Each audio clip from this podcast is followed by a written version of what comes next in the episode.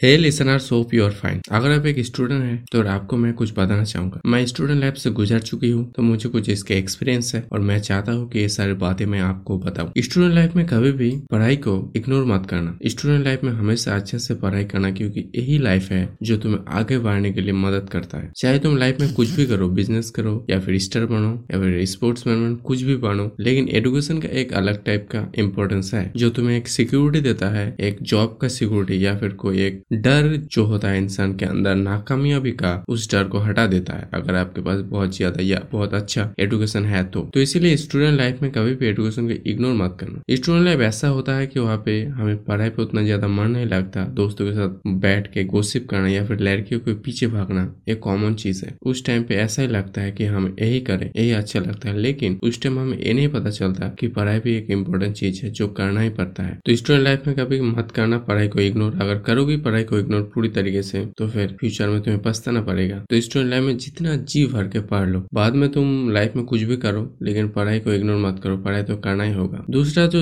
जो चीज़ है, वो है फालतू कामों में अपना टाइम बर्बाद मत करो। टाइम एक इम्पोर्टेंट चीज़ है। वो आपको समझना पड़ेगा। दोस्तों के साथ उतना टाइम बर्बाद करने की कोई ज़रूरत नहीं है। कुछ भी नहीं मिलता वहाँ पे। कोई लड़की को खुश करने से कुछ भी नहीं मिलता। ये सारे बेकार की चीज़ है। जब तुम बड़े हो जाओगे, जब करियर बनने, बनाने जाओगे, तब ये सारी चीज़ दिमाग से उतर जाएगा कि कौन खूबसूरत है, कौन नहीं है। ये लड़की क्या करता है, वो क्या करता है?